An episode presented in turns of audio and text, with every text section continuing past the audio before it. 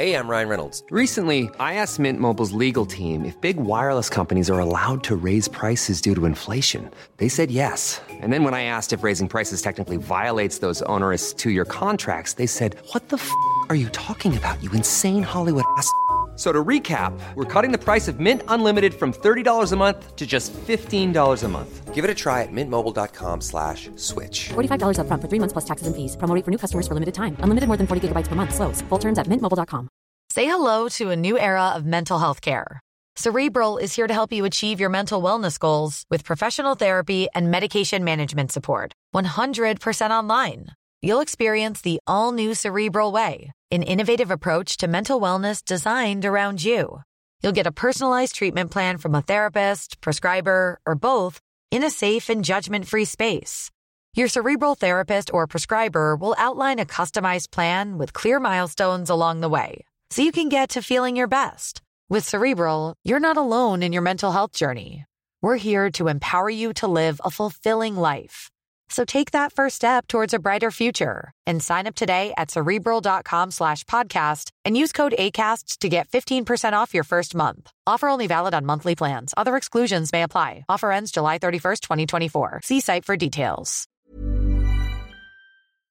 Hello, welcome to the Manchester Football Social Show with Blue Moon Rising. My name is Stephen McInerney. I'm here with Adam Keyworth and Sam Lee. You're right, gents.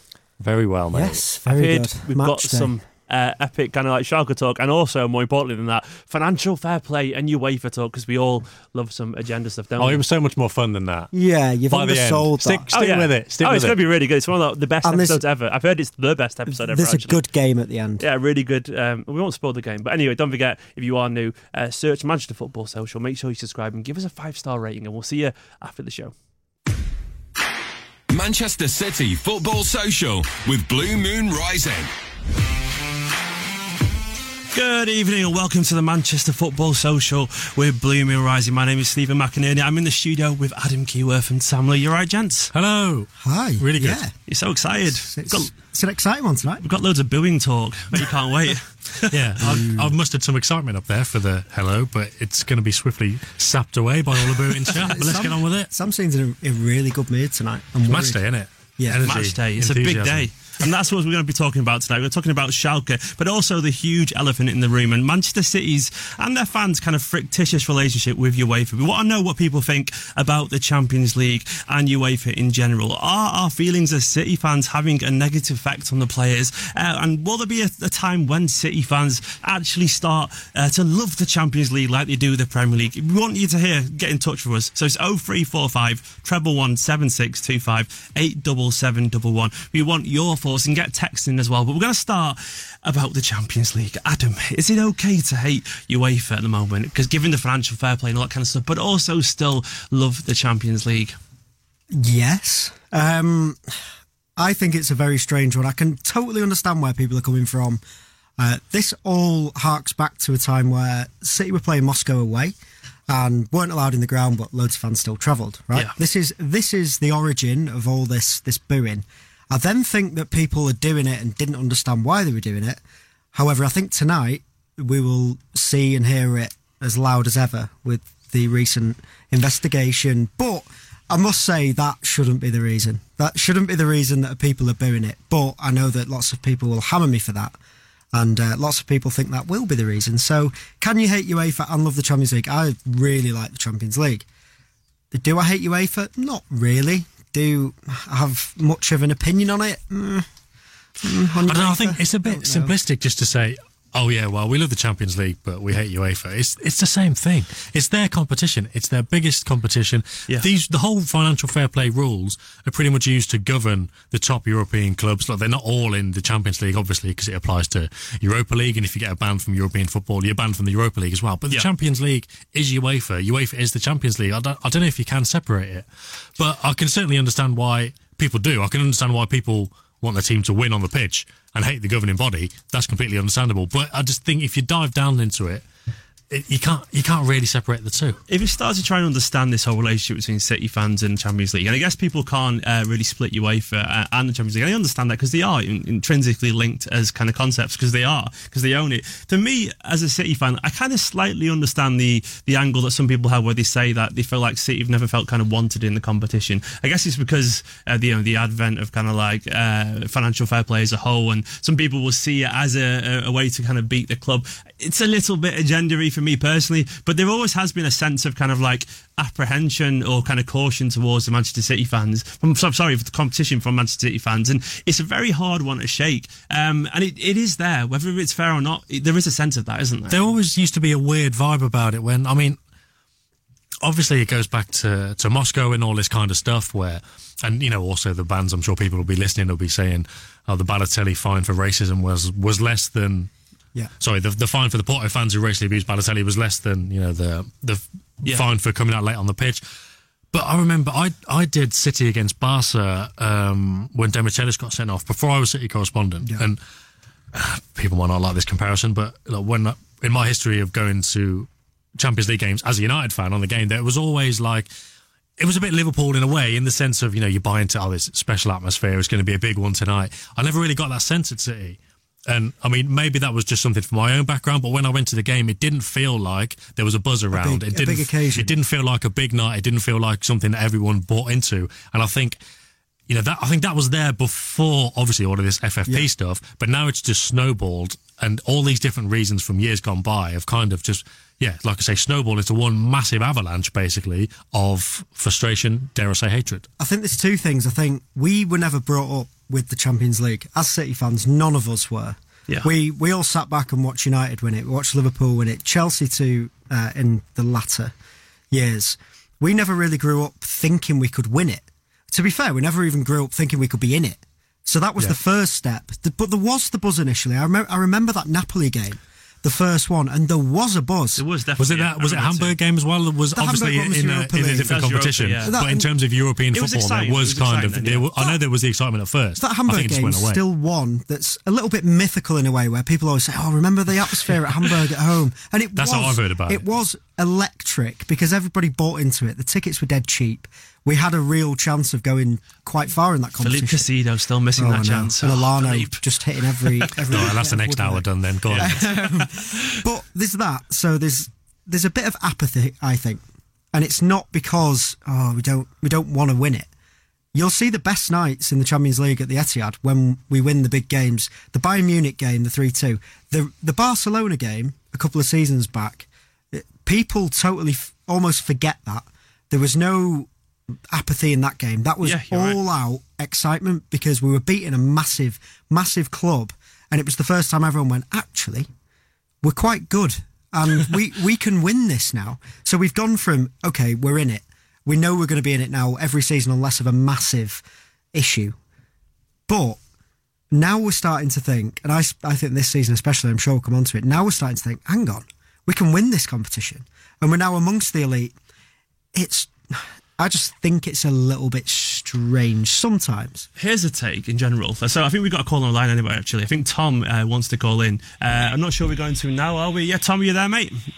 I'm here, yes. Tom, uh, thanks for calling me firstly. Hi, And mate. I know uh, your take on this basically is about booing the anthem. What, what have you got to say on this? All I've got to say is I think that the booing, I think it's hypocritical because the fans who are booing, they're booing UEFA. Now, why, if they if they don't like UEFA, I mean, I don't like UEFA. I don't go to the Champions League games, but I don't go there and boo it because that's just hypocritical. What am I? What would I be doing there if I didn't like it? And all these City fans kind of, you know, booing it. Why are they booing it? Because they don't like it. So if they don't like it, why are they there? Tom, If is there they not don't like how it's set up, why are they there? Tom, is there not something to do like with the fact that they're there for City and not necessarily UEFA? Like they're there to support their team regardless through thick and thin and all that kind of stuff. I understand that, but still, the the kind of the, the way that it's kind of you know they've gone about they've gone about it because of the you know like you see I think it I'm not too sure but I think the kind of the the signs with boo on it start I think it was the Sevilla game in like 2016 when they first came out kind of thing but ever since then booing it before the actual the start of the game I for me it's just it's just hypocritical because they're booing it because they don't like UEFA because they think that they're corrupt. I think that, but I don't go to the games and boo it because I think UEFA are corrupt. I don't go to the games. Tom, what do you think the reason is that City fans are still booing uh, the anthem, especially? Do you think uh, all the fans there actually know what they're booing for? That's a good point because no, because I think it might have just been kind of a big bandwagon thing that they've jumped on as well. We love our habits, don't we, in Manchester? What's that? Sorry. We love our habits in Manchester, I guess. Well, exactly.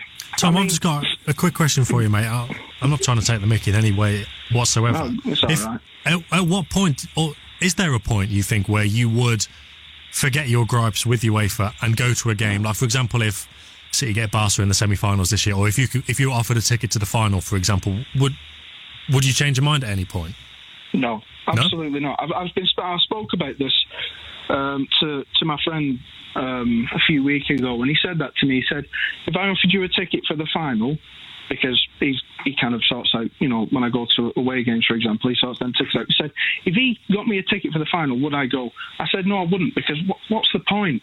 It's like, you know what? To be fair, I mean, it's different. But let's say for the, the Carabao Cup, for example, people don't think it's a big trophy. They don't go to the games leading up to it. But the final, they'll go to it. So you're going on about supporting City through thick and thin and things like that. But they don't go to all of the Carabao Cup games, for example. The FA Cup, I think, is a bit different. But the Carabao Cup final, they'll all go to that. Tom, what do you think the actual resolution to this to this issue is? So, if we want City fans to stop booing the anthem and get a little bit more on board with it, or quite the opposite, what is the solution? We just stop going.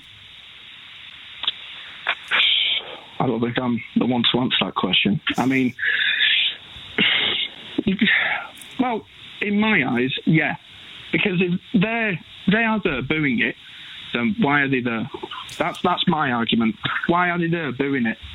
Tom, thanks very much for Yeah, calling. thanks a mate. lot, Tom. Uh, Cheers. Really appreciate your thoughts. Don't forget, everyone else, you can get involved as well on 0345 treble one seven six two five and text on eight double seven double one. So, guys, um, is there a point now? Are we reaching a point? And Guardiola is, is kind of hinted at this, but not necessarily in such words, where this kind of negativity towards Champions League might actually start affect the players on the pitch in terms of their performance. Because if if a fans, uh, this is a theory, if as fans were slightly detached from it in general, um, is it fair to say the players won't get that same sense of excitement towards the competition as well? I know the professionals very well paid and all that kind of stuff, but it is something to consider, isn't it?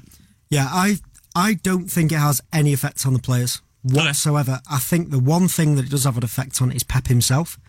He loves it, doesn't he? I don't think he gets it Yeah. at all, and Yeah, he definitely doesn't He get it. doesn't understand it, and I don't think he likes it. I think he's looking at it thinking, well, we're, we're having a go here. This is the competition that, let's be honest, he's been brought in to win. Yeah. We've won the rest. He's been brought in because he's the man to take us onto a final and win it. And that's exactly what those up above want. I imagine if you went to the owners, if you went to Khaldoon and said, look, how much does the Champions League mean to Manchester City? It's top of their list. And they don't understand why the fans don't get it. And the players will, will play in any conditions. They've played, they've played in front of no one uh, behind closed doors games and stuff. They're not bothered if we're booing it. They'll. You always see on the faces if you see it back on TV afterwards, and they're a bit like, oh, "What's going on here?" Because somebody uh, tweeted in before. We'll get to people's tweets later on in the show because we've got loads. But someone said quite rightly that the the players must just think like, "What's going on? Are they booing us?" Because they, they don't know that, oh, we're booing UEFA because of FFP and because one City weren't allowed in Moscow and then somebody got a, a fine. They don't really get that. They just want to they want to play and be supported. So I don't think it has an effect on the performance, but I think Pep really dislikes it.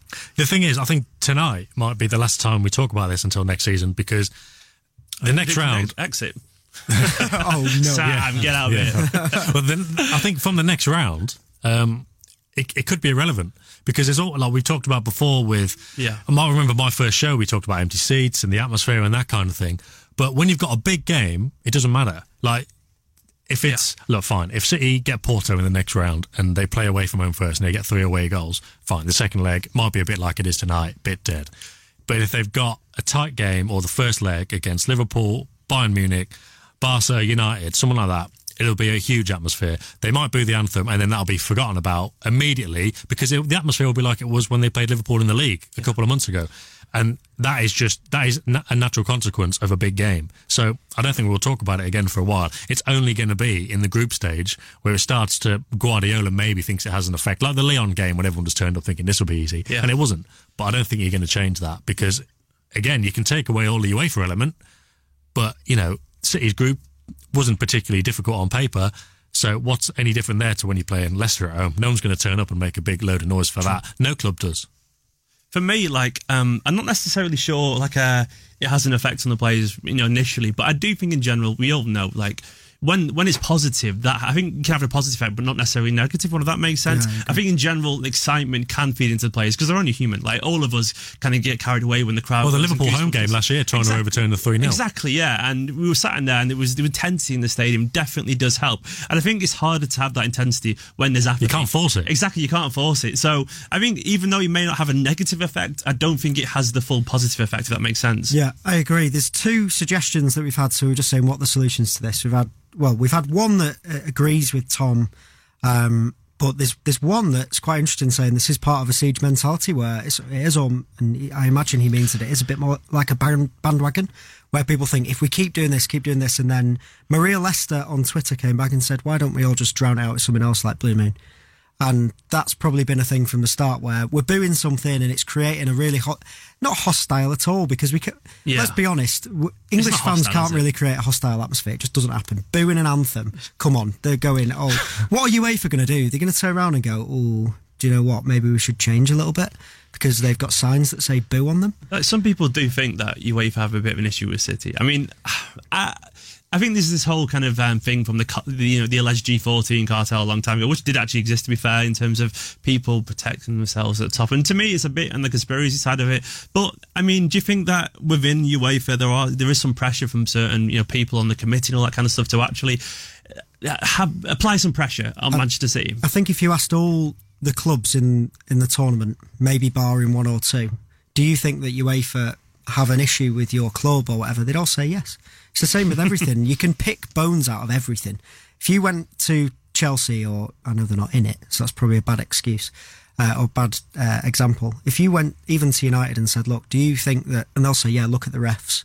Or they'll say, "Oh yeah, we Yeah. got a ban once or a fine for doing this." I think the issue with UEFA is nobody has a clue what what any of their punishments really are, especially with those fine things, like you say, with the the racism stuff and all that. All that was like the pinnacle of UEFA being bad mm-hmm. in in everyone's eyes. But I, the the agenda thing will roll on and roll on and roll on, and one day we all just need to suck it up and say, look, Where does it Where does it end? Yeah. it just doesn't end. It, it's just it's just a new reason because, as we know, we all like a moan, and this is just another thing that we can. Oh yeah, we didn't get that decision, or VAR, or referee, or Are you suggesting Mancs like a moan, Adam?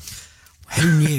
who knew? the irony of moaning about a moan, I guess. No, no, I, I kind of agree. It's like um, I think in general, City fans, I think it's a psyche thing. This is just my take on it. Like. I'm I'm 33, so I grew up um, feeling like the world was kicking us constantly, you know, in terms of because we struggled quite a bit. And I wonder if, as a as a fan base, that in general we feel more comfortable when things Uh, there's something to kick against, you know, in terms of we're not quite comfortable yet, sat at the top of the table. I mean, how does it like? How, what? How does it feel reporting on it, Sam? Do you get the impression that like City fans maybe have a slight kind of not inferiority complex, but you know something like that in terms of don't feel like they belong? Well, yeah, but go, going back to what Adam was saying about every club will think that you know, UEFA's against them. From a journalism point of view, like every club genuinely does think the media is against them. You know, I've Yeah. seen tweets like from Palace fans Yeah. saying, "Oh, this wasn't shown on Match of the Day. This shows the bias against us." Like, who cares? Who cares? Like, who cares enough to have a- an agenda against anyone? Everybody thinks that, and look, I can completely understand. You know the the fact that the G14 clubs would be out for their own interests and they wouldn't want City to be involved. I can completely understand that. I can completely understand the theory that you know FFP was hijacked to kind of allow clubs like United or Spurs now with their stadium to take on a load of debt, but for City not to be able to spend money. I can see how that looks, but I think it's gone too far the other way. And in terms of like, just look at last week, so Yeah. all the investigations were at the same time, and everyone was like, "Oh, that's convenient." Well, actually, it is. Chelsea Like, fine. done just before us. Again, yeah, and also, fine. Again, I can understand with Der Spiegel because it's like, have you hacked anyone else? Have you got any information on anyone else? So I can see it a bit like, why is it only City? But all the investigations have stemmed from that. It's only right that all these various governing bodies go, actually, we better have a look at that. That's completely understandable. So the timing of it, it's not convenient. It's just in terms of in inverted commas convenient. It's completely normal. And the other part of it is just quickly that Pep Guardiola to Juventus thing last week. Everyone knew it was nonsense.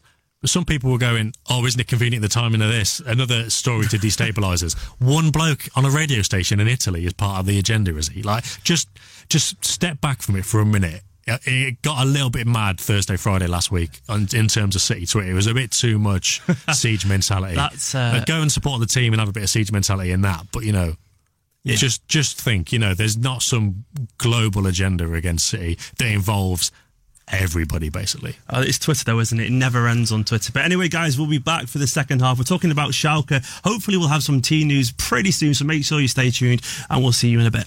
Manchester City Football Social. Subscribe to the podcast now and never miss a show. Millions of people have lost weight with personalized plans from Noom, like Evan, who can't stand salads and still lost 50 pounds. Salads, generally, for most people, are the easy button, right? For me, that wasn't an option. I never really was a salad guy. That's just not who I am. But Noom worked for me. Get your personalized plan today at Noom.com. Real Noom user compensated to provide their story. In four weeks, the typical Noom user can expect to lose one to two pounds per week. Individual results may vary. Hey, I'm Ryan Reynolds. At Mint Mobile, we like to do the opposite of what Big Wireless does. They charge you a lot we charge you a little. So naturally, when they announced they'd be raising their prices due to inflation, we decided to deflate our prices due to not hating you. That's right. We're cutting the price of Mint Unlimited from $30 a month to just $15 a month. Give it a try at mintmobile.com slash switch. $45 upfront for three months plus taxes and fees. Promo for new customers for limited time. Unlimited more than 40 gigabytes per month. Slows. Full terms at mintmobile.com. How would you like to look five years younger? In a clinical study, people that had volume added with Juvederm Voluma XC in the cheeks perceived themselves as looking five years younger at six months after treatment. Look younger, feel like you. Add volume for lift and contour in the cheeks with Juvederm Voluma XC. Reverse signs of aging by adding volume to smooth laugh lines with Juvederm Vollure XC. For important safety information and to find a licensed specialist, visit juvederm.com. That's J U V E D E R M.com. Not for people with severe allergic reactions, allergies to lidocaine, or the proteins used in Juvederm. Common side effects include injection site redness, swelling, pain, tenderness, firmness, lumps, bumps, bruising, discoloration, or itching. There's a risk of unintentional injection into a blood vessel, which can cause vision abnormalities, blindness, stroke, temporary scabs, or scarring. Talk to a licensed specialist to find out if it's right for you. Manchester City Football Social with Blue Moon Rising.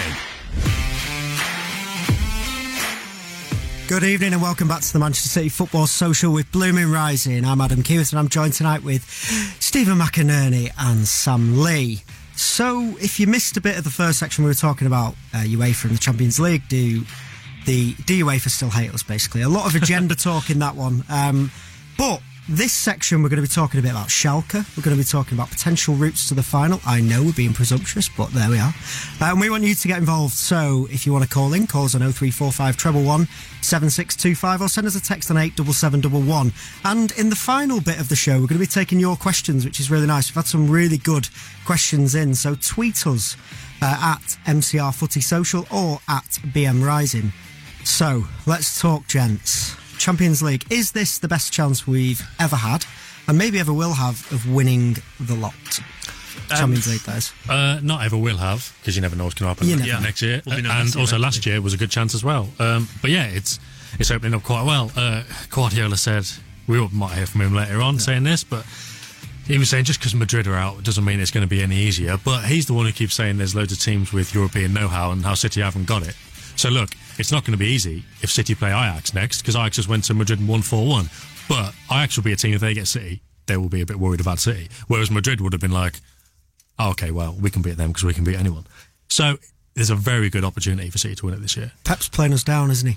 He's very cautious, isn't he, Pep? But I mean, I understand that. That I think he probably wouldn't admit it publicly ever. You know, like we've got a good chance, and he'll do the whole like we're not ready yet kind of thing publicly, which is just cautious. But to me, I think we've got uh, probably the best chance of winning, not because of who's left, but just because of where we are as a team in general. I think we're more experienced. I think um, we're more more of a Pep side in terms of you know we're obviously we're another closer to being what he wants us to be. Uh, some of the players are older. I think in general because we've tasted failure as well last season in Champions League, it'll just make it a little bit more more I don't know. I think it'll motivate us a little bit more. When you look at the teams left, when you add that you know factor to it, it does seem to open up a little bit. Um, but I don't know. I, I just sense something from the team this year. Uh, that maybe wasn't quite there last year. Last year it felt too easy in the league, and I think this year this added kind of like um, yeah, yeah. this added kind of com- competitiveness to the league will actually help us in the Champions League. Weirdly, because I think we've got this kind of to go back to the season mentality phrase again, but I do feel that we've got a, a very intense focus at the moment, which I think will really help us in this competition. I think the Schalke game showed a little bit of what Stephen's saying about we've got more resilience and a bit more grit. Yeah. And I think that's something we've massively lacked, especially in the Champions League going behind in these places and even going back to some of the games in the group stages where we've struggled in some of those games to break teams down. And yeah Schalke got a bit lucky with the two penalties but to come back and score late again I think those wins are, are just as yeah definitely. just just as important as the, as the bigger wins. Obviously we're being very presumptuous on the fact that Schalke need to beat us uh, quite heavily tonight to go through. Uh, but you'd expect this team to come through that and looking at who we could potentially get, I'm going to ask you a very bold question now. who, if we go through, who would you like to see us play in the quarters over two legs? Um, for me, uh, I mean, looking at the teams left, uh, Porto seems an obvious one, uh, just because they're, you know, uh, for one, nice and sunny over in Portugal. I think to the players and the fans would love it. Um, but just because um, I think uh, on paper, uh, at very least, the team that uh, you know you'd want to play really. Ajax, I wouldn't. It'd be quite fun to play them to see you know uh, some of that, that team up close because there's some players that we'd be targeting there potentially. Uh, but I'd want to avoid Lyon, you know, Liverpool or Bayern potentially or, or Barca. Um, for me, Porto makes a lot of sense. Oh God, imagine a derby. That would be interesting, wouldn't oh, it? Don't. Sam, Sam's yeah. already licking his lips. Go on, Sam. Uh, well, if, from the point of view of City having an, a relatively easy opponent and getting to the semi-finals I think you could throw Spurs into that mix as well. Yeah. Um, yeah, I, I, don't think. Look, there's going to be a big game against Spurs in the league anyway, but it's, it's at home, and you know, City don't haven't really had problems against Spurs. Even in Guardiola's first season, where it wasn't going right, there was that two all at home, but it should have been. Yeah, it should have been. It should have been a big win. That's kind of when like something clicked for City, and I don't. Yeah, I don't think two games against Spurs would be the end of the world either. Yeah, I think the timing of the game as well around all those fixtures that we've got, and especially if we get to the FA Cup final, that's going to throw another fixture in at us over that period. But I think, like Sam says, Spurs makes sense. No travel involved. New stadium for the fans, which is pretty cool. Yeah. The, as long as it's open, but we imagine it will be. Ajax, I wouldn't like to play them. No. I want someone else to knock them out because it's one of those we don't know how good they are, mm. and I don't want us to find out that actually they are really good. There's something in the air, isn't it, with Ajax? Yeah, that's the thing. Porto makes sense. Know, yeah, Pep Pep will know what what's what. Porto makes sense. We want to get to the semi final. They look like our biggest chance of getting there. And then we start worrying about who's left.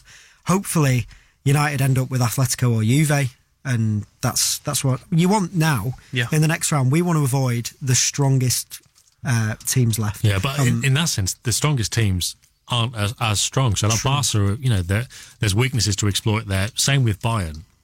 If if those teams were to get through, but you could also look at it if City were to get through that, then the belief and you know Guardiola talk about the confidence and the arrogance and all that kind of stuff. If you were to beat one of those, then you've got really something. You you got nothing to be afraid of. Say if you do beat Porto in the next round, it's like oh great, we're in we're in the semi-finals.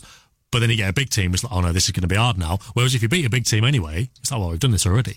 So you know, there's there's two different sides to it, and I think the the relative weaknesses of even the biggest clubs does bode well for City as well. But I do think City themselves have got a bit of improving to do in the European well, level. You consider the fact that we you know beat Barcelona a couple of years back and whatever, and I think this City team is better than, and that Barcelona team is not as good as then, and not in a bad way. They're still phenomenal. So I mean, I felt last year. Still I don't know how you felt, Adam. yeah, still Mr. Yeah. Messi. He's all right, isn't he? I, I, don't know how you felt about him, but last year, I as a City fan, I felt like any team we could have come up with Champions League, we would have done well. uh, Other than Liverpool, weirdly, that was Liverpool's the one team I didn't want to play last season. I felt like if we somehow avoided them, we would have beat Roma, and I also even feel like we would have beat Real Madrid over Yeah. two legs. Like it's just to me, it was Liverpool. They were our kryptonite, and this season we have. I think we have kind of not mastered them, but we've definitely kind of you know got close to solving them, so to speak. I this this is going to sound very arrogant, and any Liverpool fans listening are going to pelt me for it. But I wouldn't mind if we drew them in the Mm. next Oh, round. oh, You've got be to. be you've got- it'd be absolutely horrible, and it'd be toxic, and it'd be disgusting. But like you say, the it feels like this season that Pep found has found a bit more of a way. Last season we fell to pieces against them at their place, and then to be honest, back at the Etihad it wasn't much better than when they went in front. But I think this season they won't want to play us more than we won't want to play them this time. Last season it was that it was the draw where we said anyone but Liverpool in this round, let someone else deal with them because we'd found it hard in the league. This season they'll be thinking we don't want them to get one over us in the league and in the Champions League. I, I really think that the the balance has changed. Well, there was that quote, wasn't it, from Salah today, where he said essentially he, he his dream is to win the Champions League, but he's willing to sacrifice that for the Premier League, which to me is mental. It- genuinely, like, how can you say that? That is, it's, Utterly it's pathetic. yeah, it's showing his focus is in not in the right places entirely. Uh, and What does it- that mean? It- it's not a very joined up message, is it? What does that mean? Uh, oh, um, my dream is to win the Champions League, but this season I'll sacrifice that because I want to win the league. First of all, they're not top of the league and they're a point behind. And second of all, it's nil nil going into the second leg. What does that say? what what are they trying to prove? Is it if they go is is it now that if they go to Germany and they don't win, it's like yeah, but I said that we're focusing on the the Premier League. I've said on the Friday show before. I think Pop uh, Poch Klopp's biggest downfall this season was phoning in those cup games. yeah, I agree. I don't I don't get he put all of his eggs in the Premier League basket and if that doesn't work they've just thrown away very winnable competitions the the League Cup as we've shown over the past few years you win a few games and you win the trophy the FA Cup a lot of the big teams are out and instead they've said oh we'll just sack it all off and just try and win the league I think they've got a better chance in the Champions League because they're a team where if they get the rub of the next draw people won't want to play Liverpool if if Porto get Liverpool, they they won't want to be playing Liverpool, and they're good in Europe, as we've seen. So sorry, I Well, as much as anything, they're, they're good enough to win both. If, Yeah, Yeah, they are. yeah. And just just project that message. Uh, also, it doesn't really show he's much of. Uh, well, I mean, I'm not saying he's not a team player, but it kind of suggests Yeah. that he's not. And also, if if he thinks, oh, we've not won the Champions League because we've gone for the league, and then they don't win the league anyway, is he going to think, well, I'm going to go somewhere else to win the Champions League? It it was just a weird thing to say, but I don't know. Maybe it was a slip of the tongue or something. it didn't really make much sense to me. It was the kind of stuff, um, like it, it was the kind of stuff that I wouldn't want to hear as a fan in general. Uh, and for me, if I was Liverpool fan hearing that, I'm thinking, well, they're not really focused on the, on the right things. Uh, and it just makes me feel as a City fan feel really confident about the whole thing. Here's a thought for you guys. Anyway, what about the idea of four derbies getting United in No. the Champions League and then Sam having them in would the FA Cup love as well? Yeah, well, no, yeah. Again, on the Friday show, we did talk about this, and uh, look, I know I'm in a bit of a unique position. Um, I think it would be fun, and I know that's not something that many United fans would say, many City fans would say. And this time last year, I was thinking, look, if United get through to the next round, I don't, I didn't want it to happen. I didn't want it to happen because of the whole Mourinho thing, and this would have been awful, really. But I think this time, as a spectacle, two good games. You've not got managers who are gonna start having a go at each other. I just think it would be, it would be, it would be unique. It would be entertaining. I think it would be something to talk about, and it would be the complete opposite as having to play Liverpool because that would be horrible, and I'd probably want to take April off because it's just too much. But I, I think that would be, I think that would be interesting. So we've been very presumptuous in this in this section. So forgive us, and hopefully it doesn't come back to bite us. But as Sam said, uh, let's listen to Pep talking a bit more cautiously about the Champions League. What the people think about because Real Madrid is not there, this competition will be easy is because still they don't understand what is this competition. In fact, of course, it's the last incredible four times winner in five years and three in a row. So in Europe, is not the best team in this competition. It's the best team in the last decade. So it's incredible what they have done. And the people say, oh, they are not there. And after we have, of course, every I thought they are the favorites because if they are able to win three, they can do it four. But still remains an incredible clubs, so incredible teams. So, to, but to I think to compare with that kind of teams that you you you name, one silver don't change it. Believe me, don't change it. We are teenagers in that competition. That is my feeling. That is uh, what I feel. So that's Pep uh, underplaying us as as uh, Yeah. me and Stephen think he was. So. Uh, do join us after the break because we should have City Schalke team news. Um, that usually comes out an hour and 15 before, so stay tuned for that. And we're going to be taking your questions, as I mentioned at the start of this this little part. So if you want to get involved, tweet us at MCR Footy Social or at BM Rising, and we'll be answering some of your questions after this. Manchester City Football Social. Subscribe to the podcast now and never miss a show. Manchester City Football Social with Blue Moon Rising. Welcome back to the Manchester Football Social with Blue Moon Rising. I'm Sam Lee. Tonight, on a bit of a Champions League special, I'm with Stephen McInerney and Adam Keyworth. We've got through plenty already, and there's plenty still to come. First of all, though, if you want to call us, we've already had one caller tonight. It was very interesting, I thought. You can join him, and you can call 0345 111 7625, or you can text us if you're a little bit shy on 87711. Same again. If you're a bit shy, Twitter's for you. Plenty of shy people go on there and vent, don't they? So why don't you have a go as well at MCR Footy Social? So in a bit, we might have team news depending on when City put it out. We'll definitely be answering your questions, and I think Adam's got a few tricky ones Some up his sleeve. But first of all, Raheem Sterling. Oh, he's Be- good, isn't he? We know he's top of the league. Is he best in the league? Yes, next question. that's that's the end of the show. Um, no, I I was saying on the show last night actually that I think this isn't a season where I don't think there's anyone. I don't mean this is disrespectful to any of the players playing this year. I think last season for me, De Bruyne and Salah were kind of a, Yeah, level above everyone everyone else. else. Still miles. I think they were playing like.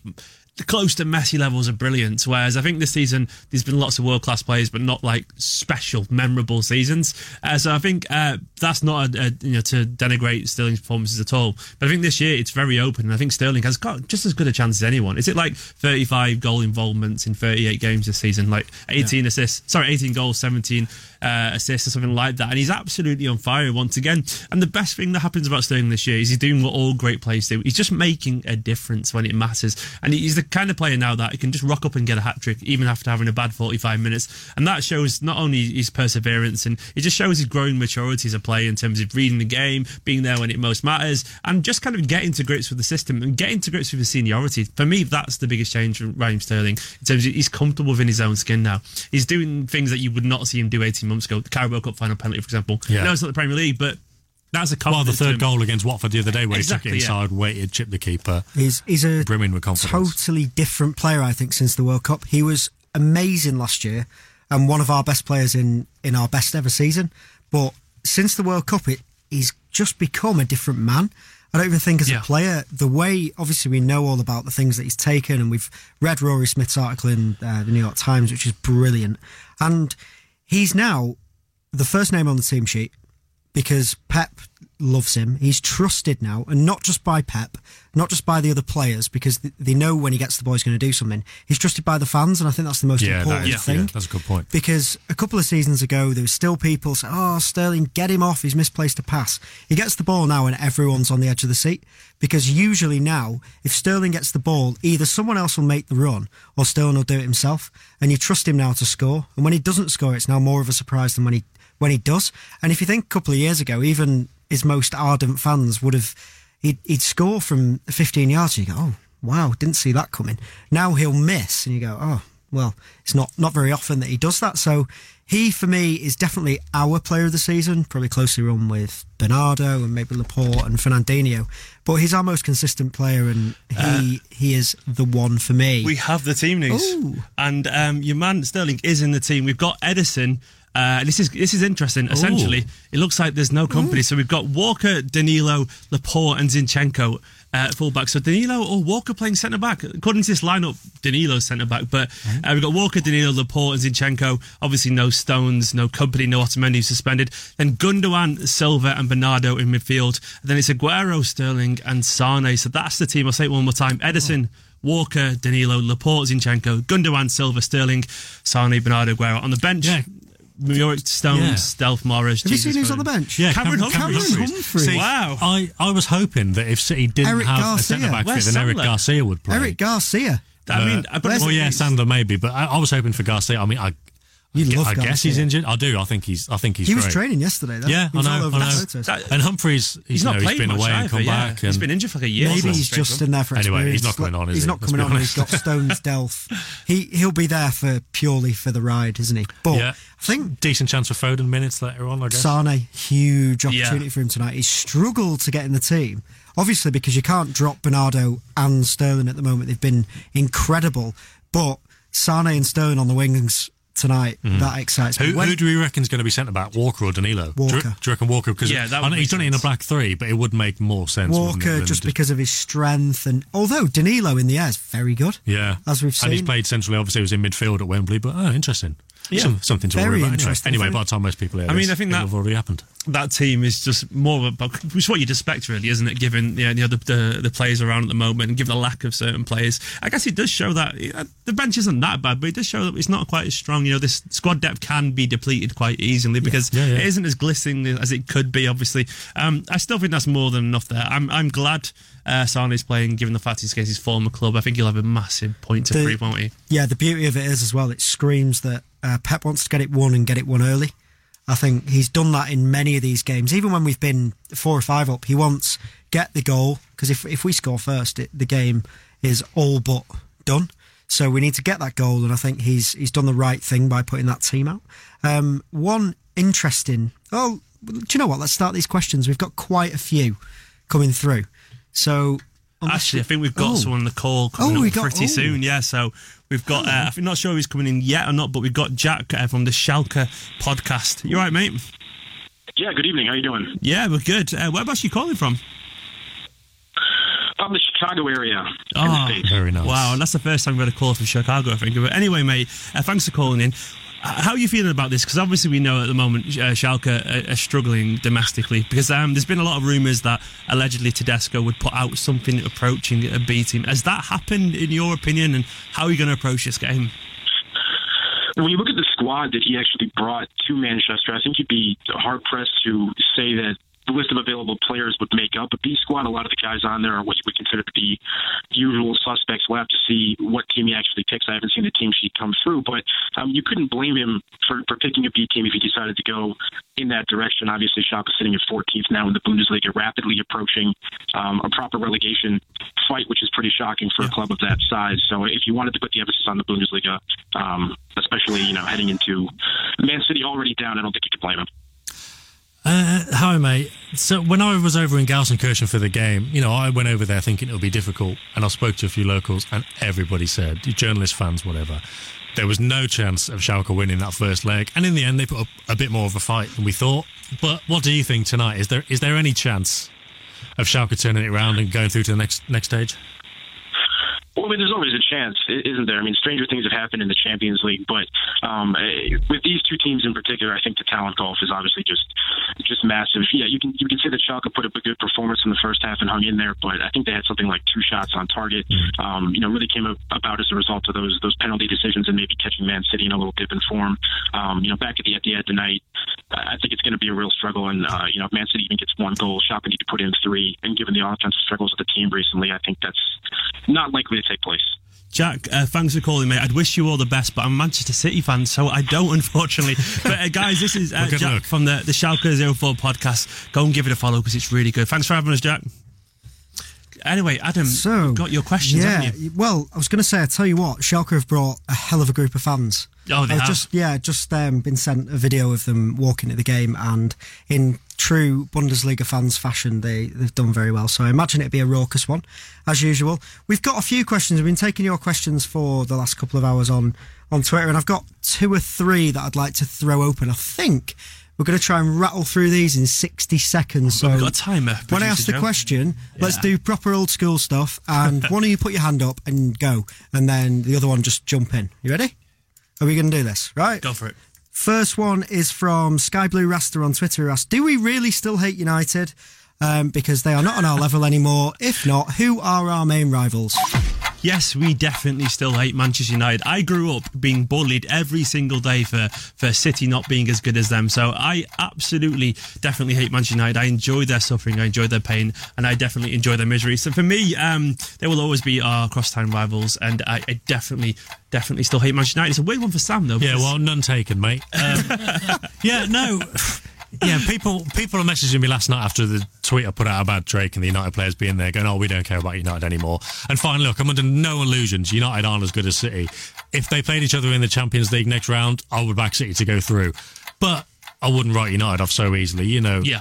I'm, I'm not fully buying into the big comeback, but I would expect United to be, you know, top three next season. Yeah, the answer is yes. Yes, Yes, we we do. definitely do. Yes, we do. Yes, we have other rivals as well, but they will still take Big game in the league as well. Spot. People will be worried about that. Game in the league, and if we win that, then it is done. Are we there? Yes, Have we're we- done. have we- We've done we 60 it? seconds. Oh god, that was actually. Uh, Oh, we've got a cymbal splash as well. Ooh, Lovely. very Love it. nice. Whoever did that. It was Um, me. Oh, nice. um, right, next question. Um, Sam, we'll start with you this time. Right, so Ollie CTID on Twitter asked, uh, "What is Zinchenko's future at City? Do we need a, left, a new left back, or is he the option?" Um, he is an option. I'd say it's still a risk though, because if you just go on next season, we'll just have Mendy and Zinchenko again.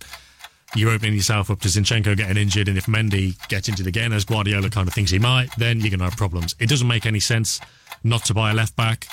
I think it would increase the competition with Mendy. And look, if Mendy reacts to that competition and plays to his level, then look, as good as Zinchenko has been, you've got there a, a player in Mendy who could be the best left back in the world. Yeah. So it's worth bringing in someone who could be the best himself or trying to get Mendy to that level. And you've always got Zinchenko because he'll stay and fight for his place, whatever happens. For me, Zinchenko, given the fact that he refused to go last summer and now he's a better player and now he's proven himself a bit more, I just can't see really why he decided to want to go now. I think he'd just say no again because he's enjoying himself. He's very much living in the moment. And I love Zinchenko. I think he's a credit to the squad. I think Guardiola also appreciates his professionalism, what he brings in terms of general charisma to the team and just this kind of relaxed, very nice vibe to the team. And he's also a very talented footballer, very young and still improving. Yes, so, we need a new left back, but Zinchenko's great. Yes. Cool.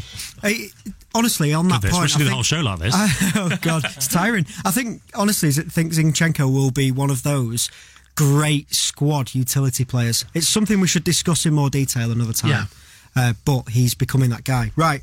Next and probably final question because this Oh. is really tiring. Oh. No, it's not. No, it's not. It's not. Right. Okay. Maybe we'll have a couple more. So Ben King on Twitter asks if Gundogan leaves, do we need two new midfielders No. as backup for Fernandinho, or will Foden become the main option? Let's go.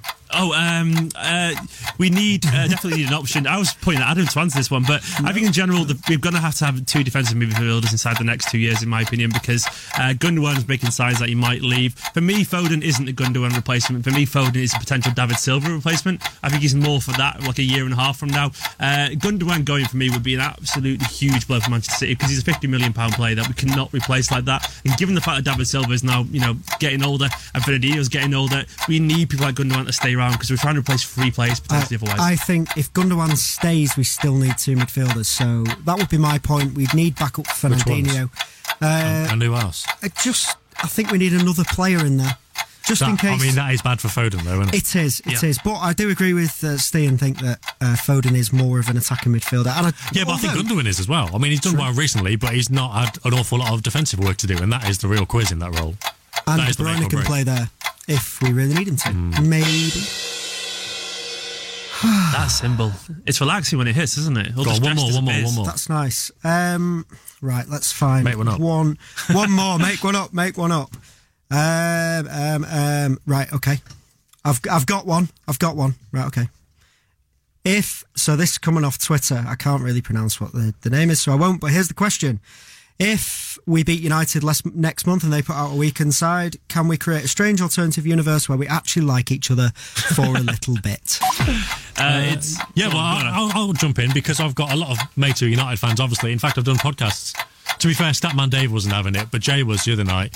I've got mates who want, you know, just they'd, they'd put themselves in goal for United if it, if it meant City winning the league and not Liverpool. So, yeah, I mean, City fans would obviously be happy with that, but We can be United, I think. Look, there's there's a bit of a split, but I definitely think there's at least fifty percent of United fans wouldn't mind City winning that game because lest we forget, it's late in the season that, and if it's really like Liverpool are still there, or even if Liverpool are top and City are a bit behind, United fans are going to want that to happen. as Brian said uh, when he came on the show, we can all go to the parade together and celebrate not the fact that City won it, we will, you don't, but you just celebrate the fact that Liverpool didn't win it. And Sam, give us that line about hands over the Arndale. The hands over the Arndale. As, as, as if with everything else, it's something I saw on Twitter and ripped off. That's pretty much how uh, most things are formed, really, aren't they? Someone else's idea in a different, different way. But Steve, can we be friends for the day? If that's Yeah. yeah, cool. Uh, I think that's our last question. We're also about to wrap up the show. Don't forget, if you are new to this podcast, make sure you search Manchester Football Social and you can subscribe there. But before we wrap up entirely, I'm going to do the dreaded prediction thing. Uh, I'm going to go around to the studio and ask people what they reckon. Adam, what score is going to be tonight? 3 1 City. 3 1? And the one will be a penalty decided by VAR. oh, yeah, definitely. There you go. Uh, all right, I was going to say the same, but in the interest of being different, four, four one. 4 1. I'm going to go for a very comfortable uh, 2 0, I reckon. Anyway, guys, thanks for listening to the Manchester Football Social. Uh, we'll be back tomorrow, 6 and 7 every week. Right, we'll see you soon. Well, thanks very much for listening. I hope you all had fun. Well, I know we did. Um, at least two of us are going to have to leg it straight over to the Etihad Stadium now. So, mm-hmm. yeah, we are the Manchester Football Social with Blue Moon Rising. Search for us on all good podcast providers. Subscribe, give us a five star rating, all of that kind of stuff. And we'll see you next time. Manchester City Football Social. Subscribe to the podcast now and never miss a show. Spin your passion into a business with Shopify and break sales records with the world's best converting checkout. Let's hear that one more time. The world's best converting checkout. Shopify's legendary checkout makes it easier for customers to shop on your website, across social media, and everywhere in between. Now that's music to your ears. Any way you spin it, you can be a smash hit with Shopify. Start your dollar a month trial today at shopify.com slash records.